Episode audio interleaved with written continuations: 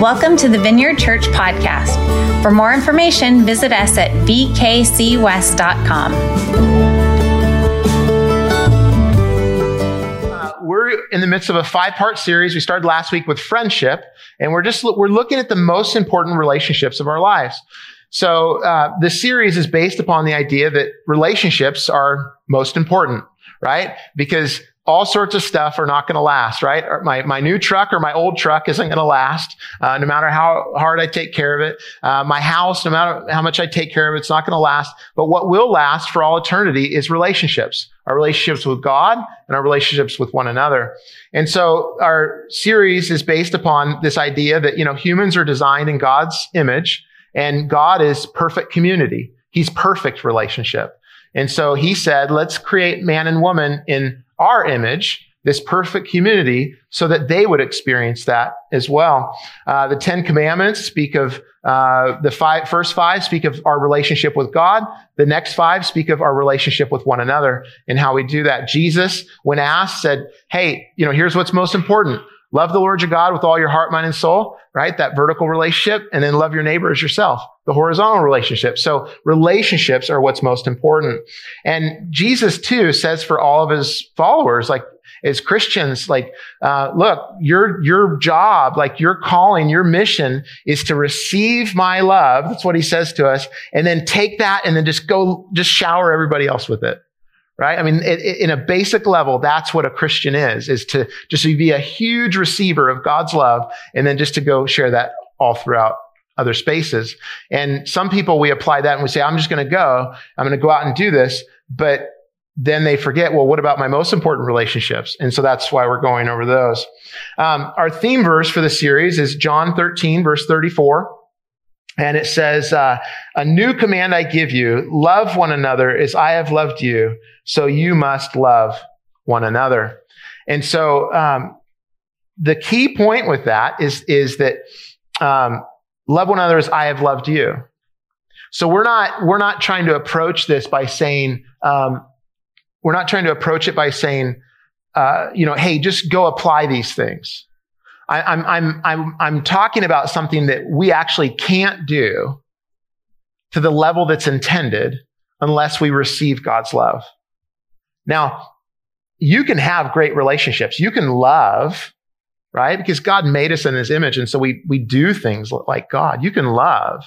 But for lasting, true, transformational, lasting love, we need God's love.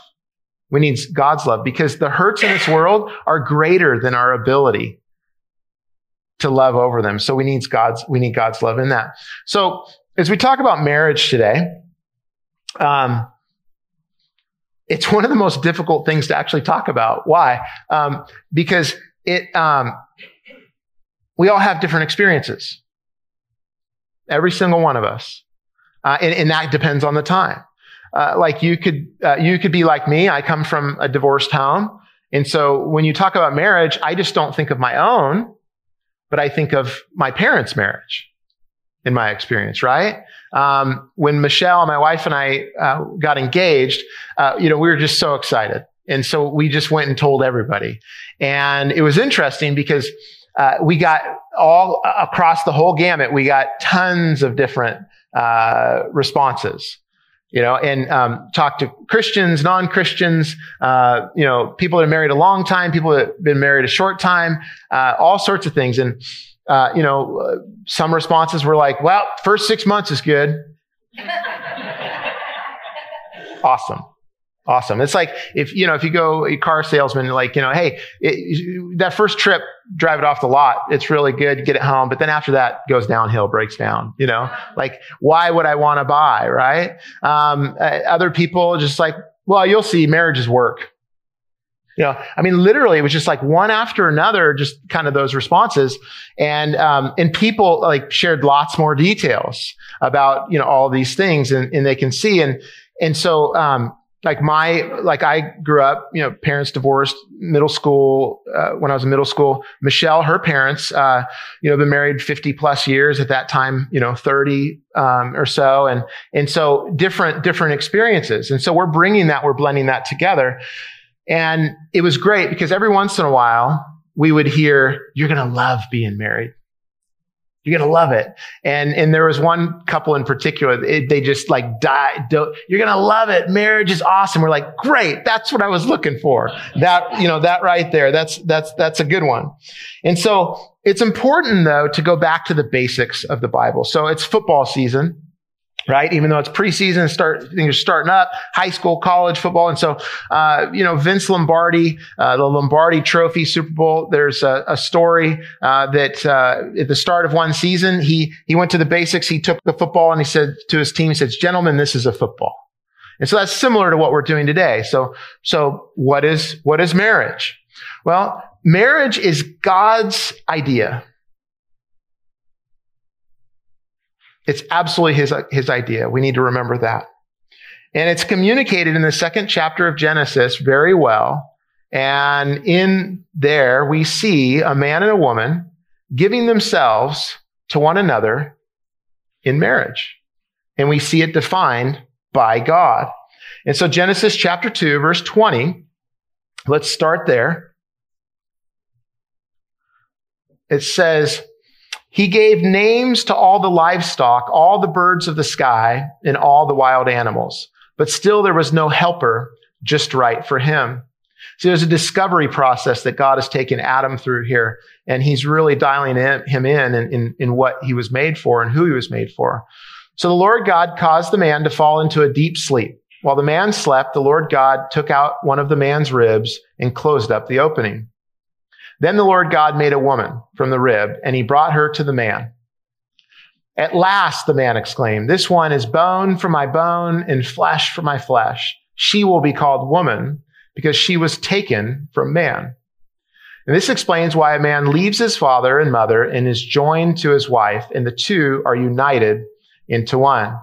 Now, the man and his wife were both naked, but they felt no shame. So, God designed marriage to be a picture of his love, his unity, and his nearness so that all people would be able to see. So as you see in verse 24 where it says a man will leave or he leaves his parents, the, the idea here is, is to loosen.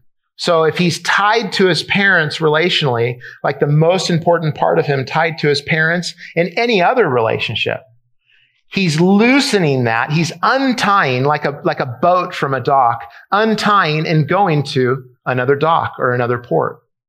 And then it says joined to be glued, uh, or joined means like to be glued or to stay close, like literally. And the way the original kind of works here is it's built up that it's like, uh, this is a, a, a continuation. If it's, if it's loosed, then it has to be connected or tied right? Because if we're loosed from that relationship, there's another one that we have to tie to. So uh, some versions say like cleave.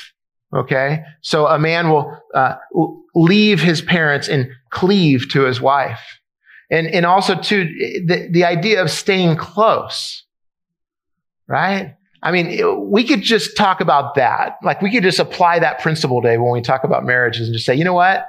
Stay close. If we just applied that one thing, the needle would move on our relationship. Stay close. So, and then it says that they'll be united into one. So, uh, this is, they are one and they're becoming one. Those that are married. So it's a, yes, you're one, but you're also becoming one. It's a journey. Uh, like the comment, like the comment about like, hey, first six months are good. Like, well, that person was a person saying, like they were talking about the sex relationship. That's what they, they gave more detail. And it was this idea that like, and I heard that from several people actually. It was this idea that like, hey, some things in your married relationship, like, great, but once the honeymoon's over, like, whatever. And there's this idea out there that the bar has been set so low that things are exciting or good when you first get together, but then over time, those things fade away. Let me tell you, God's design is, is that every area of your relationship and marriage is to get better over time. Better and better. Because everything is about intimacy and becoming one. And so everything improves as you are more one with one another and are close with each other. And then it says, they were naked but felt no shame. So the idea here is that um, is that um, there was nothing hidden. Don't get too focused on the naked. Th- there's nothing hidden. Like they're, they're not hiding anything. And it's with God. They're not hiding from God and they're not hiding from one another. And this is important because let me tell you, hiding is a problem in our world. It absolutely is. You may remember the story of Jacob in, in, in the Old Testament, right? He, he was called the, the heel catcher because he, like, you know, he had a twin and he was born. He's like, he was even kind of manipulating and hiding from the beginning as he's being born. And then he goes and he goes to a relative and he finds a wife. But then, but then the, the father of the daughters, he, uh, tricks him. He serves for a period of time, tricks him to actually marrying the other daughter instead. And he serves and he's tricked. But then all of a sudden, he, now he has to serve even more for the wife that he wanted. And through that, he learned that manipulation and hiding is not good. It was coming back to him, right? And then Jacob, who ended up being the father, his name was changed to Israel. Why? Because he wrestled with God. He wrestled with God and, and he, and then after that, he walked with a limp, right? Because God touched his hip because he wouldn't let go. And so he was finally broken and he was, he was finally tired of manipulating. He was finally tired of hiding. And so the marriage relationship is one of the hardest to hide or manipulate in. And yet people, and yet people do it. We all do it to a certain extent. Afraid of intimacy, afraid of truly being who we are. And yet God has given it so that in that we would become real. In that we would become like him as well. So this, this passage here, um, you know, about man and woman, um, you know, uh, coming together in marriage. Jesus confirmed this that this was God's design. Uh, in in uh, in Matthew chapter 19, uh, we see Jesus reference this passage in the Old Testament. Hey, this is this is what God designed. Uh, in Paul references in Genesis 1 and 2 in regard to marriage, he references in Ephesians 5 um, chapter 5 about this same idea. So that you see it consistent throughout Scripture. Um, a key point is, is that we never have to wonder about um, God's love for us. Romans 5 8 says that while we were still sinners, God sent Christ to die for us.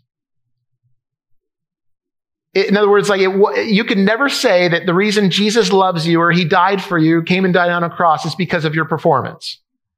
Because that ripples throughout all time is that all people, you were messed up, you were dirty, you were unclean before any of that happened. And so it's not based upon anything other than his unconditional love. And so we never have to wonder how God feels about us. That is how it's supposed to be in marriage. Nothing hidden. No games. No manipulation. Just wide open. Easy, right? No, it's very difficult. You know, the couple I referenced earlier that said, you're going to love marriage. It's awesome. At that time, you know, they had uh, kind of preteens, um, almost teens. And uh, boy, um, you know, now 22 years later, I've been able to see some of the battles that they've gone through. You know, the struggles with kids and other things and pressure on their marriage and those things. And they've had some battles.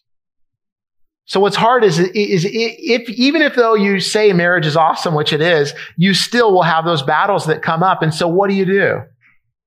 Right?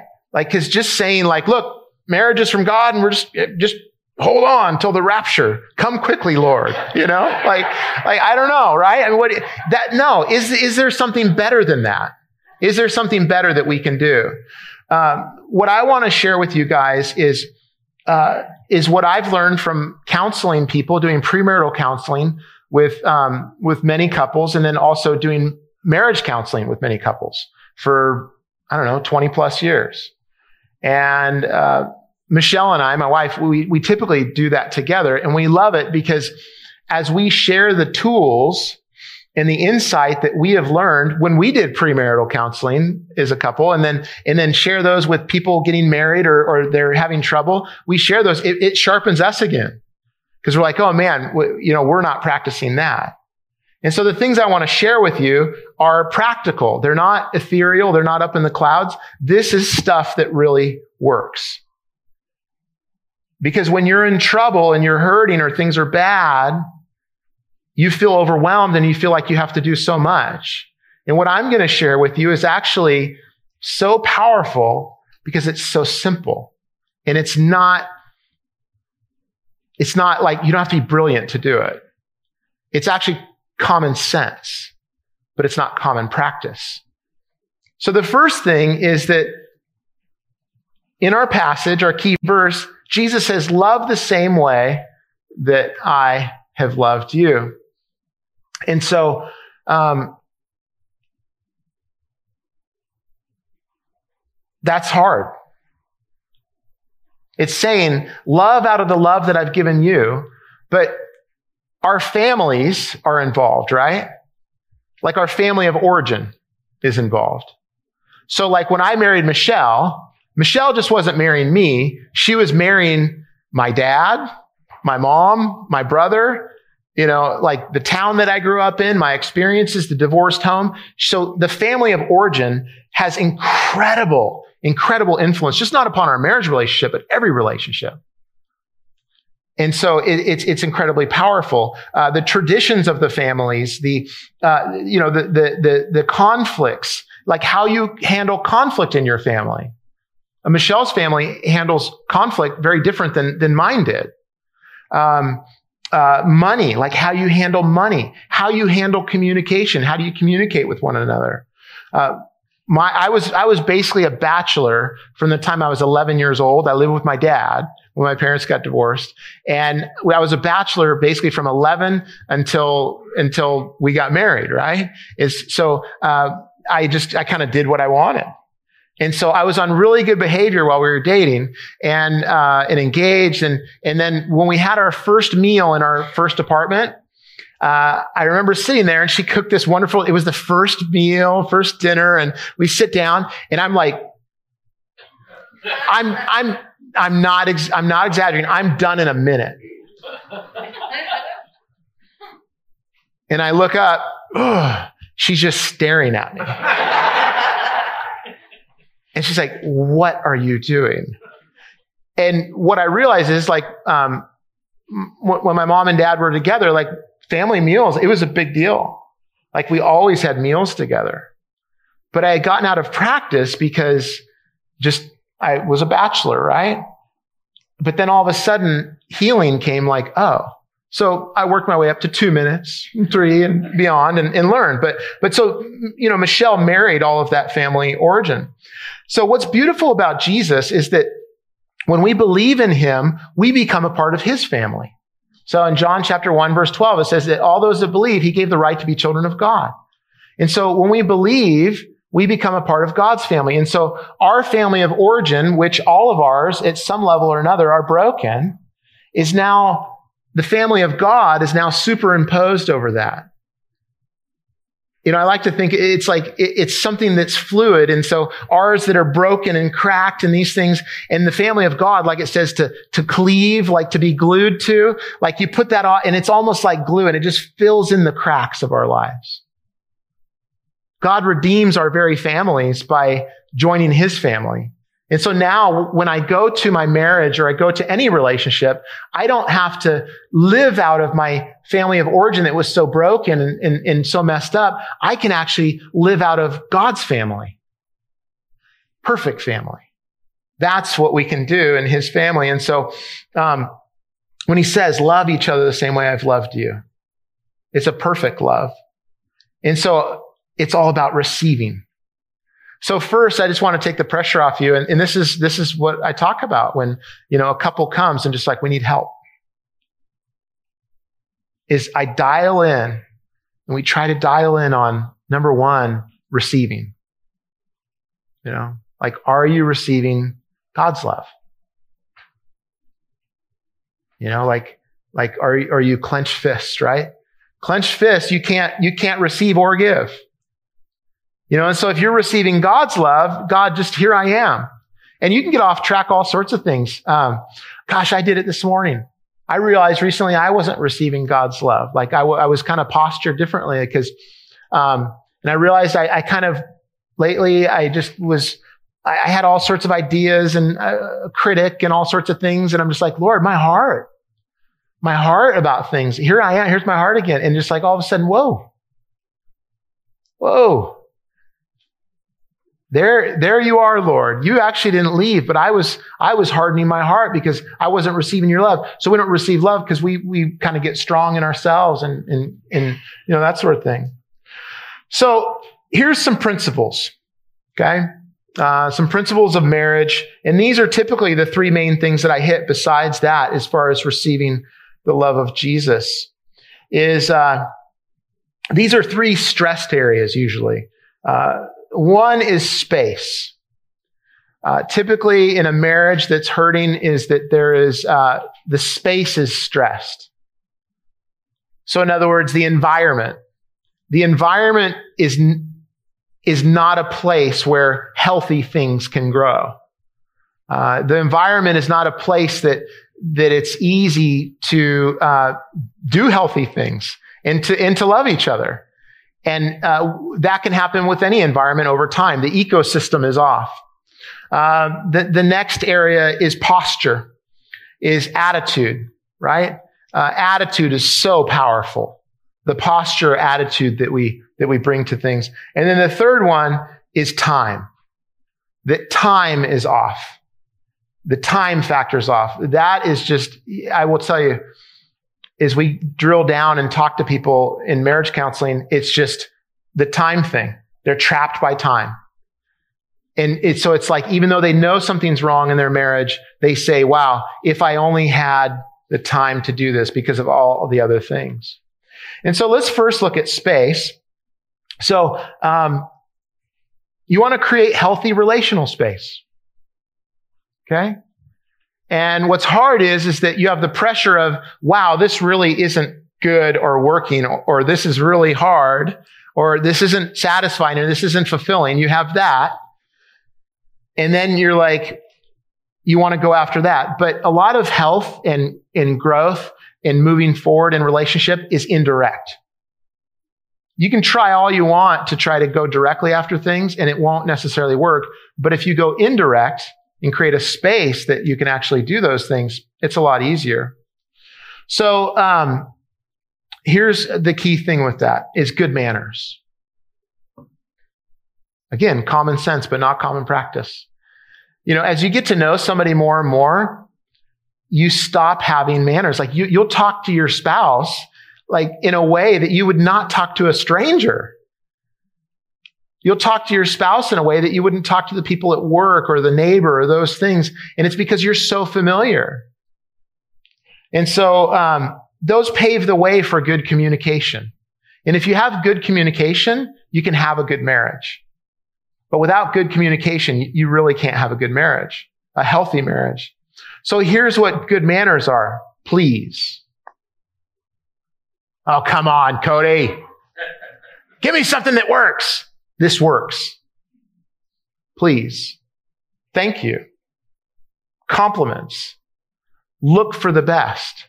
Because the way our minds are structured is you can get in your head like, man, they stink. They're terrible. They never partner with me. They never help me. They never do this. They're always doing this or they're always critical of me, whatever. So if that's the tape you're playing in your head, then you look for evidence of that.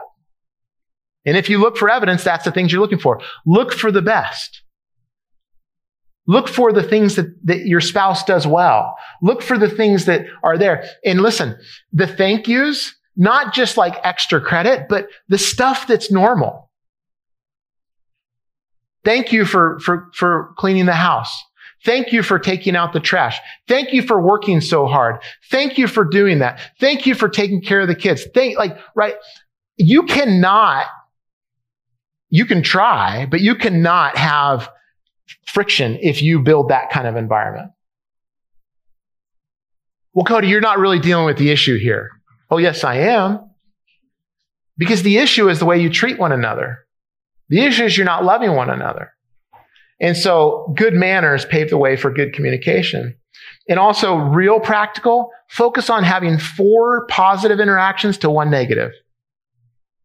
And if you really want to get technical, track your interactions. Like if you're in a bad space, and I guarantee you, you're having a lot more negative than positive because there's all these little interactions that are negative. And so if you have f- four positive to one negative, you're going to get somewhere because you're building something, right? And so uh, Proverbs 16, 24 says, kind words are like honey, sweet to the soul and healthy for the body. So flip that around and not kind words or hurtful words do the same thing. And so uh, the next one is posture. So posture, instead of having a bad attitude, adopt a servant's heart. Well, yeah, but they, right? Listen, part of this series is, is we're trying to grow up, right? There's a saying, I want to grow up before I grow old. Part of it is, is saying like, I'm responsible. I can't control what somebody else does, but I'm going to control what I can. And so deciding to adopt a servant heart.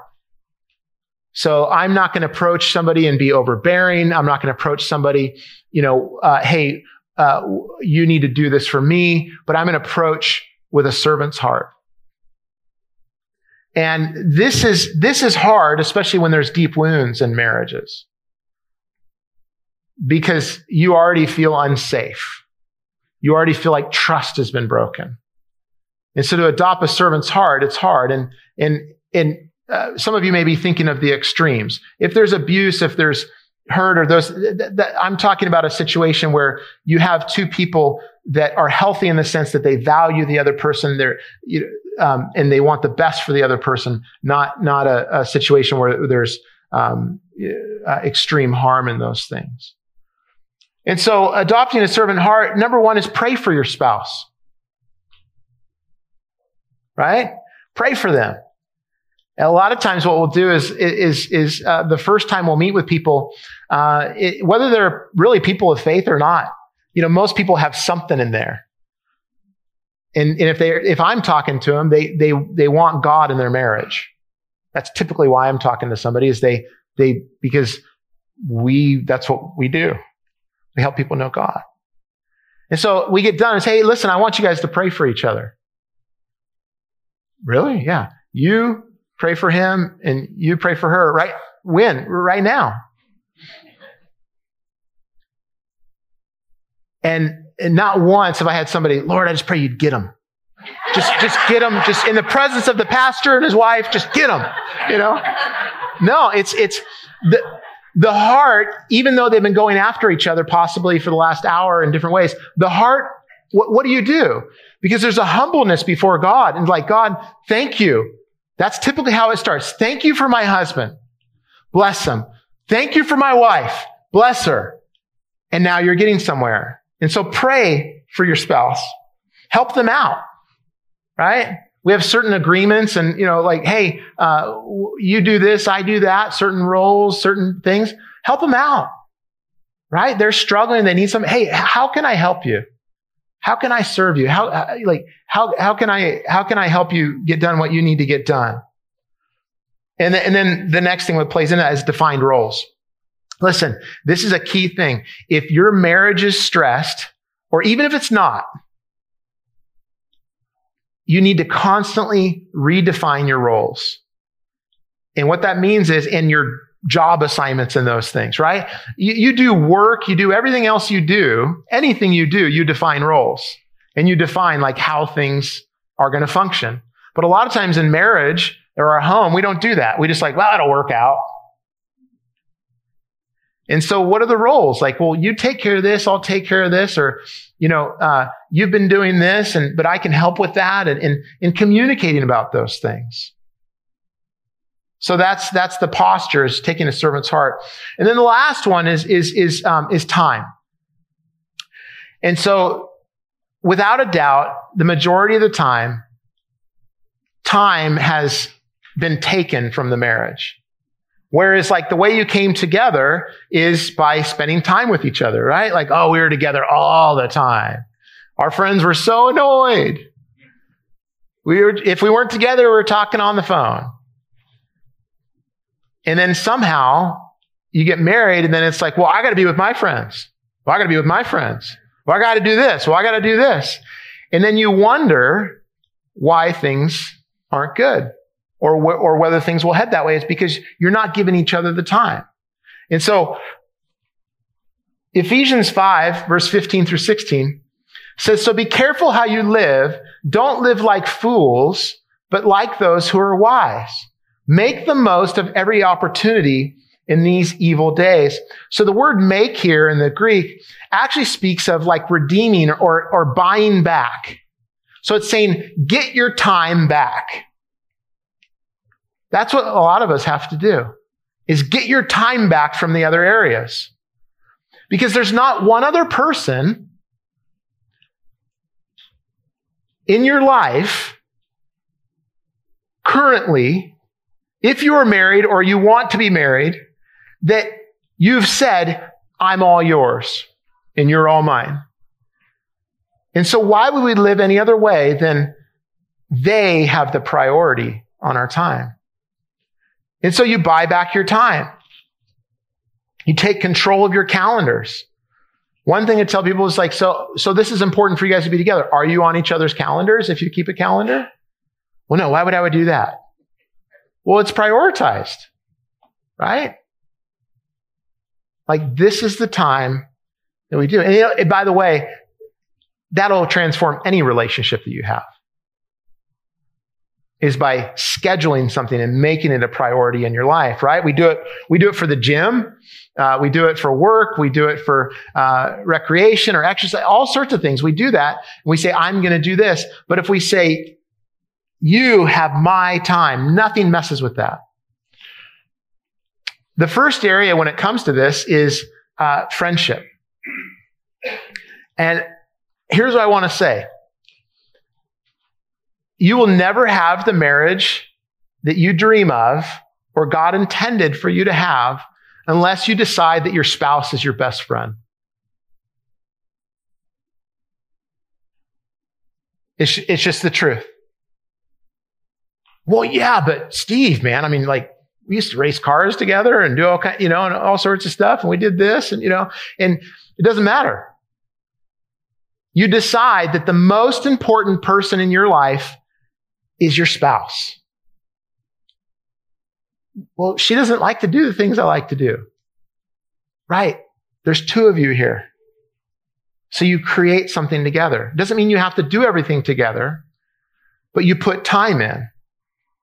I've seen relationship after relationship after relationship transformed when people decide I'm going to have friendship with my spouse. Because you say, well, I, it's indirect. Well, no, this is my wife or this is my husband. It's not my friend. No, make it them your friend and be a good friend to them. So decide that this person is the person you're going to have the most fun with.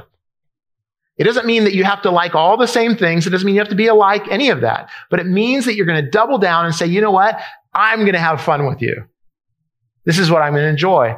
Without a doubt, it's, it's typically like, well, yeah, she, you know, she, she's always out with her friends or yeah, he's always out with his friends or, or, you know, and, and there are times where somebody's like, well, no, you, unhealthy way, like, no, you can't have friends with me. I'm not talking about that.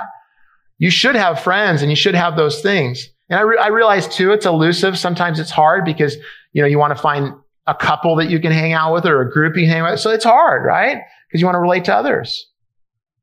But make your spouse your best friend and decide to build that in. And then the next thing is recreation. So the word recreation is recreate. It recreates relationship. And so listen, if you want to move, like if you just want to shut off now or forget everything else, do this one thing out of all the things. Take a walk with your spouse. Most days.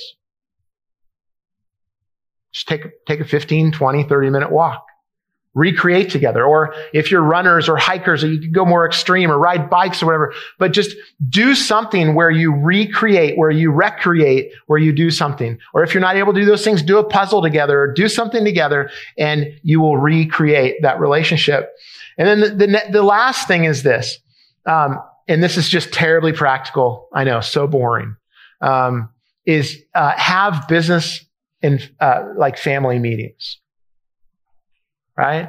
Like you're all part of companies or schools or workplaces or different things, and you guys have meetings. Why? You have meetings so that you get on the same page, so that you decide and clarify and, and set out what you're going to do. But how, how do we think that we can live 50, 60 years with somebody and not have meetings? We have meetings, but typically they're on the fly, right? When the emotions are hot and, and, and we just communicate like in those moments. And then, and then the ver- worst version of ourselves shows up. So if you can just decide like, hey, during this time, I'm going to, we're going to meet and we're going to talk and discuss things and share how things are going. And you approach that differently because it's not always in the heat of the moment. And so by the way, there's a book on the bottom of your outline. There's a book, um, The Five Love Languages, um, uh, The Secret to Love That Lasts by Gary Chapman. Um, that's a good book to read. Uh, it just talks about how people, different people like different love languages. Typically, we'll approach people like the way we want to be loved. And so if time is, is like your thing, like, you know, you'll, you'll try to love them with time or, or if presents are your thing, you'll try to do presents. But and then you sit there and love and be like, man, I don't know what's wrong with this person. Well, they're not you. And so you, you find out how your spouse likes to be loved.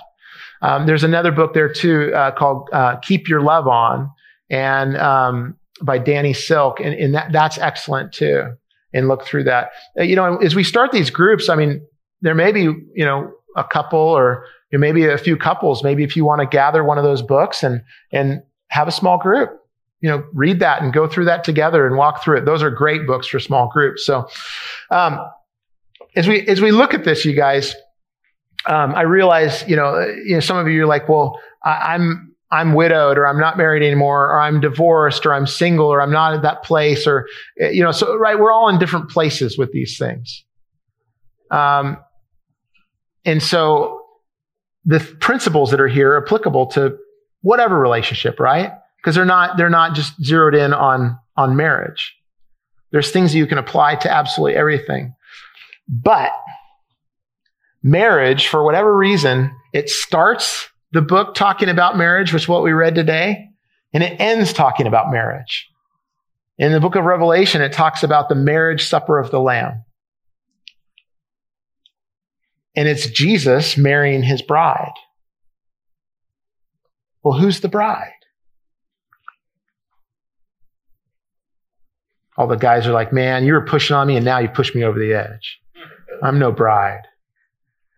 But that's exactly what you are. If, if you've decided that you're the beloved of God, if you've decided that you're a follower of His, that you're a follower of Jesus, that you're, if you've decided you're a Christian, that you're identified by Christ, that that's your identity and who you are, then you and I in the church throughout all time in history and present, we are being formed into the bride of Christ that we're all being prepared and put together and loved into the bride, that we will come together with Christ on that day and there'll be a great party, a great feast.